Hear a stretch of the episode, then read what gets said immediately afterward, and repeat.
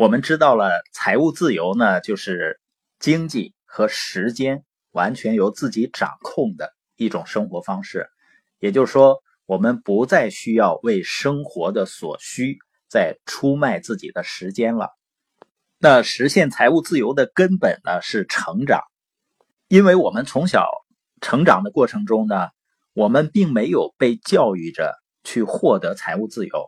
大多数人呢，被教育着去找一份工作，用时间去换钱，而财务自由呢，是完全另外一种思维方式，就是用时间去建立资产的思维，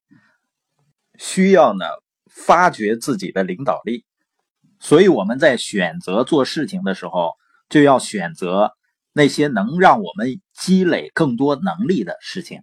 那是不是意味着我们只要选择对了事情？就能一蹴而就呢？就一定能够财务自由呢？并不是的。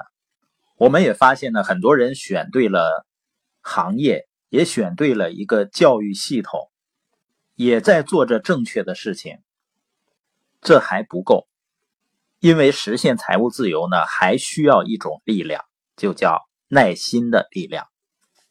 我们知道，巴菲特就是运用复利的力量。以每年百分之二十多的投资回报率，使他成为了世界上最富有的人之一。那这种复利的力量不仅是在投资领域，实际上在个人的成长方面也会有这样的复利效应，就是每天进步一点点，并且呢，一定会通过复利效应最终呢展现出来。有的朋友呢问我。说觉得你讲的不错的，好像自己没有这样的口才。首先呢，人际交流的能力，在我们实现财务自由的旅程中还是非常重要的。那我自己的成长经历是这样的：我最初呢，比如说看罗伯特清崎的《穷爸爸富爸爸》的书，当我看完以后，合上书呢，你知道我心里在想什么？我想。罗伯特清崎知不知道他写的是什么呢？因为我合上书以后，脑袋就一片空白，书里的内容什么也想不起来了。实际上，就是因为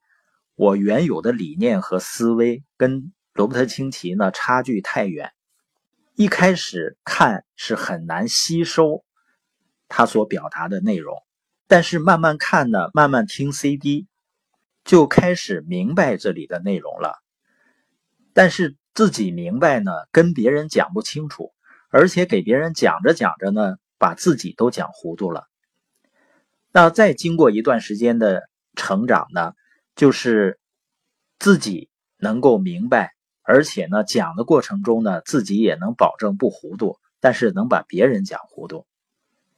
那再经过一段时间呢，就是自己明白，也能够给别人讲的明白了。所以一个人的成长。它是有复利的效应的。我就是从面对一个陌生人说话都非常紧张开始，到最后呢，能够面对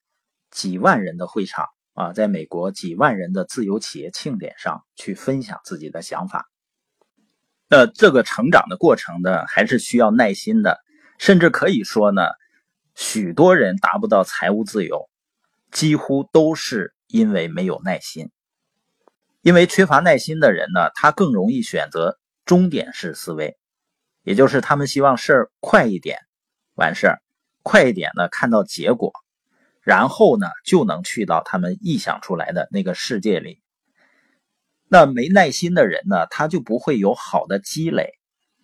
只能看到和想到短期效益，甚至呢不会思考真正重要的事儿，就是创造价值。就像我们做的社群一样，没耐心的人呢，他会急于短期内看到成果；而有耐心的人呢，他关注的就是我们提供的是不是真正对人们有价值的信息，然后通过时间的效应，通过时间的复合，最终呢，那些有耐心的人会经营出。一大批非常好的人脉关系出来，而缺乏耐心的人呢，他又会跳到别的地方，所谓的更快、更容易的地方去折腾了。那很多人呢，会为自己缺乏耐心呢去找借口。他说：“我现在做的事儿呢，就是不喜欢做，才会呢有这样或那样的问题。等到我做到那件我真正喜欢的事情的时候，我就可以了。”但你发现呢，我们每个人要想实现自己真正想要的生活，都需要经历一段时间，做自己可能并不是很习惯，甚至呢不是非常喜欢的事情。越是这种时候，实际上越需要耐心，而耐心之所以宝贵，也体现在这里，就是你通过自律来做自己应该做的事儿。那些有成就的人啊，不是生下来就在他那个领域掌握了极好的条件，都是要经历一个积累的过程，否则呢，人就无异于成为被外界条件控制的傀儡了。而耐心的真谛是什么呢？就是告诉自己，困难的阶段是实现财务自由的必经之路，而且你最终会把困难的事情变得简单和容易的事情，甚至呢是你享受的事情。也可以说呢，那些最终失去对事情耐心的人啊，都是因为先失去了对低效率的自己的耐心。然后呢，归结为说这件事情不好做，那个行业呢太慢。实际上，好不好做、快和慢，真的跟那个行业、跟那个公司无关，它是跟我们自己是有关系的。